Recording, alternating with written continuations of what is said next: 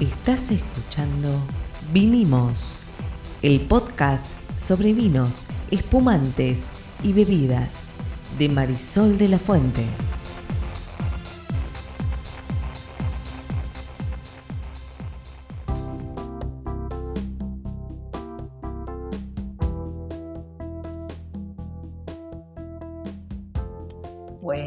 Mi nombre es Marisol de la Fuente y soy Sol Sommelier. Y Yo soy Ariel Torres y soy el que hace las preguntas del que no sabe, no las tengo que inventar, realmente no sé.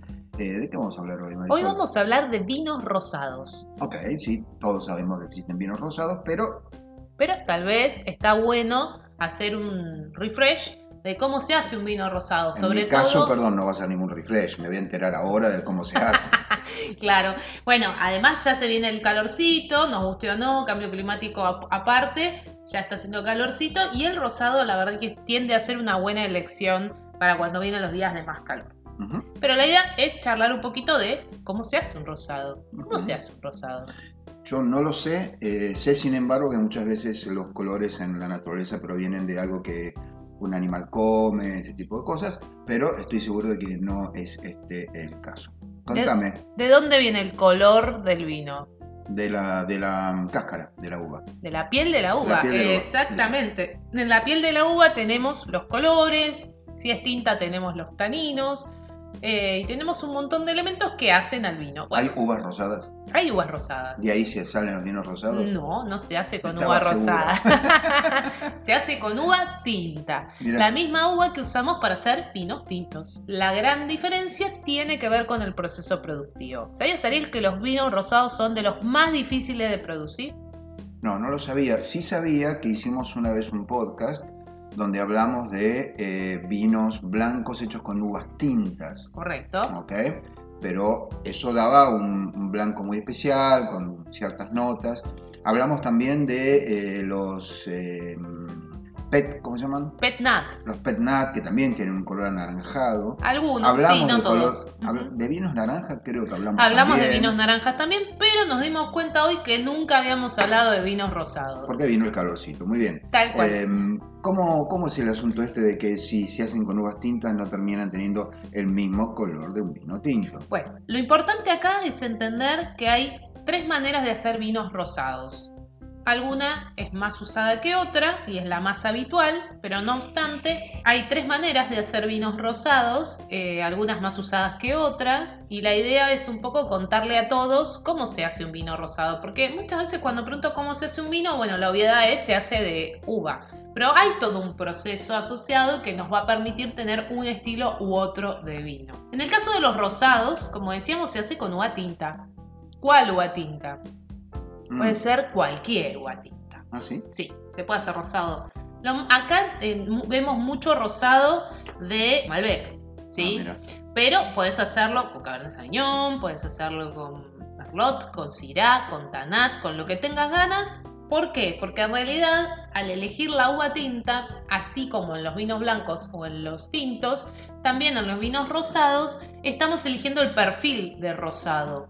¿Sí? ¿Cuáles van a ser las características que tiene el vino rosado? Y entonces, ¿cuáles son estas tres formas? Estas tres formas son por maceración, por sangrado y por corte. Lo de sangrado me dio un poquito de miedo, especialmente seguida de la palabra corte. Pero bueno, eh, nos, vas a, nos vas a ilustrar al respecto. Estoy seguro que no es lo que me imaginé. No. Arranquemos por pensar en el, eh, en el sangrado. ¿Mm? Ok. Arrancamos por ahí. Dale. Es una metodología para hacer vinos rosados que ya casi no se usa. ¿Por qué? Si, si vos te acordás, Ariel, en Argentina siempre los vinos rosados estuvieron asociados a vinos de mala calidad. No, no lo sabía. Bueno, Yo históricamente, históricamente, el vino rosado era un vino oscuro, como un tinto que le había faltado color, con un bordó o un rojo más Claro. bien oscuro. Ah, ok. Eh, no eran como los rosados actuales, Que son rosados. que son rosados, o piel de cebolla, o salmón, dependiendo de qué agua tinta está hecha. Y muchas veces esto tenía que ver con lo siguiente. De hecho, acá hago un comentario. Los grandes, grandes rosados del mundo son los rosados franceses. Eh, nosotros no tenemos uno acá. Bueno, tenemos uno de Barton Anguestier, ¿sí? que está hecho con Groliot y Gamay. Pero bueno, los rosados de la Provence son aquellos que son los más reconocidos en todo el mundo y por eso hoy nuestros vinos rosados van hacia ese perfil de vino claro, ¿no? Con frescura y demás. Pero volvamos al sangrado. ¿Cómo se hacía vino rosado? Yo tenía en un tanque todo para hacer un vino tinto, los ollejos, todo listo, pero el vino tinto ese mm, me iba a salir medio flojito. Mm, Entonces, ¿qué hacía? O no, simplemente una decisión comercial. ¿Qué hacía? Sacaba líquido del tanque o de la pileta y lo ponía en otra pileta. Entonces, me quedaba un vino tinto con menos líquido para tratar de generar mayor concentración. Y en la otra pileta nos quedaba líquido teñido de rosado que lo hacía fermentar y de ahí sacaba el vino rosado. Y sangrado es porque vos sangrabas la, la pileta principal Exacto. porque sentías que te iba a salir cuando vos decís flojito, quiere decir con poca intensidad, me imagino. Con poca intensidad o de nuevo, como decía, ¿eh? por ahí era una decisión comercial simplemente. La Mm. cuestión es que el vino rosado que salía de ese proceso no estaba pensado para hacer un vino rosado en realidad. Era un segundo vino que se hacía con el líquido que había sacado del tanque o de la pileta principal. Ujú. Eso se llama sangrado. Hay alguna que otra bodega por ahí que todavía lo hace. No es lo más habitual en el mercado. Vamos a la maceración. Menos, Maceración es lo más usado hoy en el mercado para hacer vinos rosados. para hacer vinos rosados, exacto. Y lo que, lo que significa la maceración es lo siguiente. Cuando las uvas llegan a la bodega, puede pasar varias cosas. En el procedimiento, después del despalillado y deshojado, en general se hace un estrujamiento del agua para poder pasar al proceso de fermentación. Vos podés agarrar y dejar en maceración esas pieles con esos líquidos, evitando la fermentación por temperatura. Y entonces, ¿qué va a pasar? Va a haber extracción de color de las pieles. Correcto. ¿sí? Con esa extracción de color, en el momento que llegas al color que querés, parás ese proceso y extraes el líquido. ¿sí? Con ese líquido que extraes, que va a otro tanque o a otra pileta, haces el proceso de fermentación como si fuera un vino blanco. Entendí. ¿Sí? No, exacto, sí, ok. Es un vino. El, primer paso no es la fermentación, sino la maceración en este caso. Exacto. Al revés de lo que era en el sangrado, donde empezabas con la fermentación y No, después realidad, un poco. bueno, sí, o por ahí todavía prefermentativo podía ser, porque la extracción se hace desde el momento que la, la uva se rompe y empieza ¿Y cuál es la diferencia con el sangrado entonces? No, en el caso de la maceración está 100% pensada la uva para hacer un vino rosado. Entonces, todos los cuidados que tenés tienen que ver con tener un vino rosado, porque vos, si dejás mucho tiempo la maceración, los vinos tintos tienen maceración también. Tendrías un vino tinto. Terminas con un vino tinto. Exacto. Ahora entendí. Entonces, Entonces, lo que se controla es el periodo de, de El maceración. periodo de maceración. Y de hecho, si vos haces un rosado con una cepa tinta muy intensa, a veces solo en el estrujamiento ya las pieles soltaron color y ni siquiera haces maceración. Mira, ¿Por qué? Porque, porque ya, ya el- tenés el color rosado. el líquido ya tiene el color que vos querés que tenga. ¿Puedo hacer un recuadrito acá? Puede hacer un recuerdo. Eh, que me quedó de lo que hablabas, lo que contabas al principio. Ya hablamos de sangrado y hablamos de maceración, ahora nos vamos a decir qué es el corte. En rosado es un genérico, quiero decir, estos tres vinos que tenemos acá no tienen el mismo color rosado y yo estimo que eso depende de la uva que se haya utilizado. Totalmente. Por ejemplo, nosotros tenemos acá un Santa Julia rosado que está hecho con Syrah. Y de lo que tenemos acá es de lo más clarito que tenemos.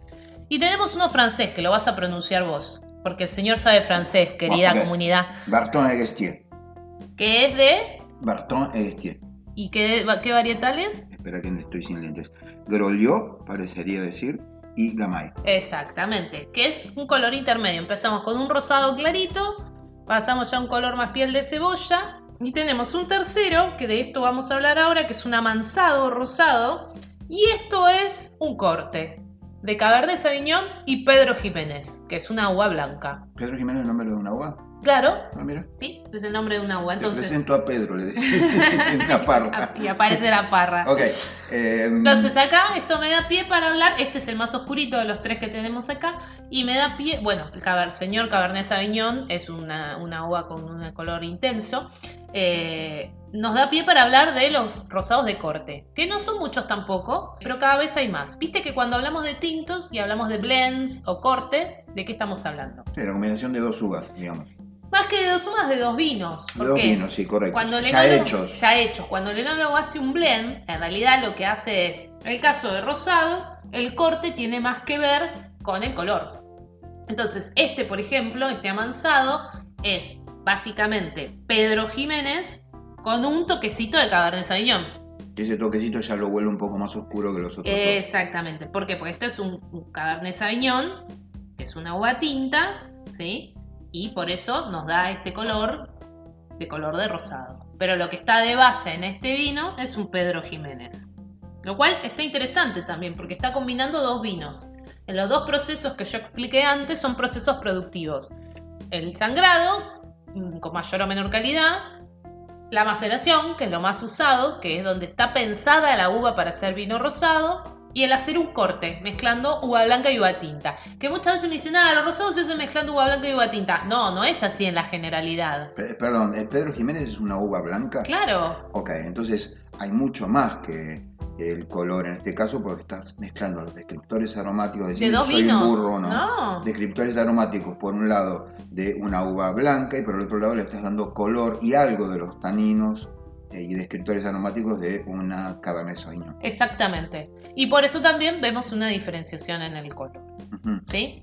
Hago una pregunta completamente fuera de lugar y esto lo podemos borrar llegado el caso de que no tenga la menor idea si es una pregunta demasiado, demasiado tonta. Eh, ¿No pueden macerarse, fermentarse dos tipos de uvas diferentes juntos eh, al mismo tiempo? Quiere decir, yo voy y saco dos canastos de uno y tres canastos del otro y los mezclo. Sí, eso se llama cofermentación. Ajá. Se puede hacer, lo que pasa es que acá aparece algo de lo que siempre hablamos. No todas las uvas son iguales, no todas las uvas reaccionan igual al proceso de fermentación, no todas reaccionan en el mismo tiempo. Entonces, cuando haces cofermentación, que hay algunos vinos de cofermentación, y es un riesgo. Tenés que haber hecho, problema, sí, sí, tenés que haber hecho algunas prácticas y todo, y tener muy estudiado cómo va a reaccionar cada uva para poder hacer la cofermentación. Pero si no te puede quedar cualquier cosa. Y se me ocurre además que hay otra cuestión, que es la cuestión de la precisión. Cuando el enólogo mezcla, mezcla proporciones muy bien medidas, quiere decir, el tipo no es que te dice, eh, es un más o menos, me No. val- viste que te dice 25% de 5% de tanto, tanto. Entonces, cuando lo hace con un con el vino que finalmente va a hacer el corte o el blend, el tipo está laburando sobre seguro. Si lo Tiene hace antes- certezas. claro. Tiene certezas porque ese vino tiene ciertas características. Entonces, al mezclarlo con otros, se van a unir, se van a amalgamar, se van a integrar, se van a complementar. Ahora, en la fermentación, Y no, vos puede haber pensás mil que. factores. Claro, y pensé que cada uva. cada ahí, año. Vos pensás que ya hemos hablado del terroir en algún capítulo anterior también. Todos los años, todas las condiciones pueden variar. Entonces, obviamente, tendría fruta distinta. Pero aparte de eso. Cada fruta tiene distintos niveles de azúcares, distintos Sí, niveles de ácidos. Si vos las mezclás, no van a reaccionar igual. Bien, eso es muy elegante al decir que una pregunta es muy estúpida. Pero No, me parece muy no es para nada estúpida, No, no, no. porque de hecho existe la cofermentación. Sí. Hay vinos de cofermentación. Claro, pero es cierto todo esto que vos estás diciendo y la cofermentación además no debe ser. Carlito, tráeme de allá, de allá, de allá y ya Y está. mezclo. Deben, No, ser- deben claro haber no. conjuntos de cepas que son compatibles entre sí para una cofermentación. Correcto. Vuelvo a Eh. decir, el laburo de los enólogos es, es realmente un Es laburo de precisión. sí. No importa si es complejo o no, digamos, lo, lo que digo es, es un laburo de, de muy estricto, muy científico si querés, Sí, claro. muy de ingenieros, son ingenieros agrónomos de hecho, La mayoría, no todos, pero la mayoría. pero digamos, si no son ingenieros agrónomos, en, el momento de diseñar una fórmula para algo que vos te vas a tomar y que vas a pagar un montón de guita por ese vino, Sí, claro. el tipo no, puede hacer un más o menos. Además, además después lo tiene que hacer en- a escala, Sí. quiero decir. Y Eh, tiene que sa- salir siempre más o menos. y siempre más parecido. o menos. Claro. Pero bueno, a ver, lo importante era que queríamos hablar de vinos rosados. Sí, yo Te- tengo una pregunta todavía. Tenemos tres metodologías, sangrado, maceración, que dije que era la más usada, y corte. ¿Sí? Bueno, lo que estuvimos hablando hasta acá, lo que nos estuviste contando, es cómo se hacen los vinos rosados. Ahora, ¿cuál es la característica, vamos a decir, eh, organo- Organoléptica. organoléptica? Casi O te sale. sí, no, no, está todo bien. Lo que ocurre es que quiero digo, más allá, como sommelier, ¿vos qué dirías de los vinos rosados? Mira, para mí el vino rosado es el comodín. Mm, ¿Por qué? Es la picada. No sabes si blanco, no sabes si tinto, que a uno le gusta una cosa, que a otro le gusta la otra, rosado. ¿Tenés duda? porque no sabes si la- el plato es lo suficientemente fuerte o muy suave. Rosado. Vos decís que está medio camino entre los, los vinos No blancos. está medio camino, tiene características combinadas. Tiene características de frescura, que es básicamente acidez, Acidez. de vino blanco. Y de a poco voy aprendiendo. ¿viste? Muy bien, muy bien. Notas de vino blanco, pero además tiene notas de vino tinto. Te aparece frutilla, cereza, rosas, pero sin el tanino, ¿no? Sin esa tanicidad que tan conocida del vino tinto. porque No pasan por madera. No, no, no, los rosados no pasan por madera. Bien. Tienen algún tanino, porque digamos, el color, como dijimos, viene de la piel de la uva, pero es muy suave, muy delicado. No podemos hablar de presencia de taninos cuando hablamos de rosados, ¿no? Entonces, por eso yo am- amorosamente le digo comodín, porque mm, puede combinar con muchas cosas, te va a dar cuerpo cuando necesitas un poco de cuerpo. A veces me dicen, típico del sushi, ¿no? El sushi va con espumante o con champán, como dicen, ¿no? Sí, puede ser, si es un método champenois va a ir mejor, porque tiene cuerpo, porque tiene intensidad. Ahora, podría ir perfecto con un rosado. El arroz se te empasta en la boca y el rosado ya tiene un volumen que te permite limpiar esa boca, sin meterle mucha intensidad, ¿entendés? Ujú. Entonces, es un vino que es muy flexible. En el ambiente de los vinos se dice que es un vino muy gastronómico, porque es raro que a alguien no le guste. Mm. ¿sí? Si tomas blanco, el rosado no te va a joder, porque lo que le molesta al que toma blanco del tinto es el tanino. Y si tomas tintos, bueno, por Hay ahí te va a parecer suavecito, pero no, no es blanco. Vos dirías que es un vino más complejo que eh, otros, digamos, que los tintos o que los blancos o que los naranjas por el hecho de que combina dos mundos que aparentemente serían casi este, eh, mutuamente excluyentes. ¿no? No sé si es más complejo. Sí te puedo decir que es un vino que es más difícil de hacer, por esto de que vos tenés que tener una muy buena uva tinta que la vas a usar en hacer un vino rosado. Por eso deberían ser incluso hasta más caros. Y no lo son. El consumidor no está dispuesto a pagar por un vino rosado una cierta cifra. Porque la percepción es que el vino rosado es un vino suavezón. Te iba a decir eso, que, que tienen como fama de, de vinos todo lo contrario de complejos, cuando no, no es así, digamos. Son complejos de hacer, tienen buena complejidad, más que complejidad, tienen mucha diversidad aromática y hay algunos que son bastante intensos. Hay uno que no tenemos acá ahora, que yo les recomiendo a los que están escuchando que lo prueben, que se llama Rosa de Maimará, de DuPont, que es increíble, es intenso, es más oscuro que estos que habitualmente estamos viendo del mercado. Pero es un señor rosado, digo. Sí, Esta sí. idea del rosado como vinito es equivocada y es consecuencia de un posicionamiento que fue teniendo en nuestro mercado como un vino que era eso, que era un vinito. Y la verdad que son, hay vinos increíbles hechos en rosado. Mm. Sí, además hay una cuestión cultural relacionada con el tema de- del rosado, de Y que es las de rosas, mujer. de lo rosado, increíble, no entiendo dónde salió, pero se lo asocia con eh, la mujer. Eh, mi experiencia como, como, digamos, como cliente, si quieres, como persona que toma vino, es que los rosados son, son muy, muy buenos. Digamos, mu- es raro encontrar un rosado malo.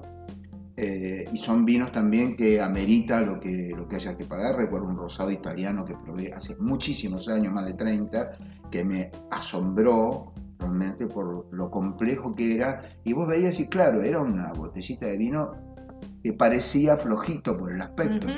De flojitos no tienen nada. Muy bien, y estos eh, vinos se consiguen sin problema aquí en, en la Argentina. Sí, de hecho cada vez más, porque como hay cada vez más consumo de gente más joven que busca vinos más frescos, más eh, bebibles, los rosados han crecido mucho. Eh, y la verdad es que sí, puedes conseguir todo tipo de rosado. Mayormente vas a encontrar mucho rosado Malbec. Yo los invito a que prueben rosados de otros, de otros varietales, de otras cepas, porque se van a asombrar por la, complejidad eh, que alguno de estos, o la, variedad de aromas y de descriptores y de sabores que, que podés encontrar. Y sí, los podés encontrar en los supers, en el chino, en la vinoteca. Dependiendo a dónde vayas, es también lo que vas a encontrar. Te hago la última. Eh, acá hay uno solo que tiene tapa rosca y los otros dos tienen corcho. Eh, esto no pasó por, por madera, entonces teóricamente, teóricamente no debería ser un vino que se pueda guardar. Eh, tenemos vinos acá que tienen unas añadas, acá hay un vino de dos años, de un año, acá hay un vino de uf, cinco años, el Bastón, eh, el, perdón, Bastón Estier, y este otro no llegó a ver de qué año es, 2018. Eh, ¿se puede, ¿Cuánto tiempo se puede guardar este vino francés? Mira, la lógica indica... O, ya es de adorno este. La lógica indica que el vino rosado no es un vino de guarda. Correcto. Porque no tiene tanino, porque no pasó por madera. Por sí, por todas sus características. Por eso lo van a encontrar mucho en taparrosca y está bien, porque no está pensado que evolucione dentro de la botella. Es probable que los corchos que encontremos en estos otros dos no sean corchos naturales, porque en realidad también por un tema de consumo y por todo el prejuicio que hay, se utiliza mm, corcho sintético en vez de taparrosca para que la gente crea que tiene un corcho. Eh, pero no son vinos de guarda. El Barton Anguestier, particularmente en este caso, es, un vino de una DOC, de una apelación de origen de Danjou, de por lo cual puede aguantar un poquito más, posiblemente. Ya estaría para abrir también, no está de adorno. No, pero lo de adorno lo dije por lo siguiente. De golpe vos, como laburás con, con esto, no es que vos sos una consumidora y ya está. Este vino, el tenerlo, aunque adentro ya por ahí em, empieza a decaer y demás, el poder tener una botella de esto para, por ejemplo, hacer un podcast, o por, por ejemplo, para mostrar, miren, este es el aspecto de un vino francés, mm. miren en qué cambia la etiqueta, miren en qué cambia eh, la información que te da del otro lado, etcétera, etcétera, eh, es importante. Quiero decir, pero para... Sí, no es el caso. Hay vinos que son para eso que vos estás diciendo o para guardar como una especie de trofeo, si querés, o de, como yo digo, esos millonarios que se venden en sus subastas que en realidad no hay vino, hay... Ya no hay vino, claro, Hay vino, pero digo, lo que estás vendiendo es como una especie de obra de arte, no estás vendiendo el vino. Estás vendiendo un objeto de culto, ni siquiera es una obra de arte. Eh, pero digo, hay de eso sí, no es este el caso, pero sí hay de eso. Estos son vinos que están buenos para aperitivo, previo a la, comida. Son vinos que así para una tarde, para tomar solos, ¿sí? no necesariamente tienen que estar acompañados de comida. Y algo muy fundamental que hemos hablado en otros podcasts, temperatura. Esto se sirve más o menos a 10 grados. Si no perdés la frescura, perdés la sensación de frescura eh, tan propia de, vinos de estas características. Si está muy arriba, si está muy abajo, perdés los, los descriptores. Exacto. Bueno, ahora que llega, casi llega la primavera, ya se la siente en el aire, hemos tenido un, por lo menos acá en la ciudad, en la en el, eh, en el AMBA hemos tenido un invierno con muy poco frío, ya se siente la primavera, queríamos hablar de rosados. Esto se llama... Vinimos. Aquí vinimos, claro que sí. Nos vemos en el próximo capítulo. Nos vemos.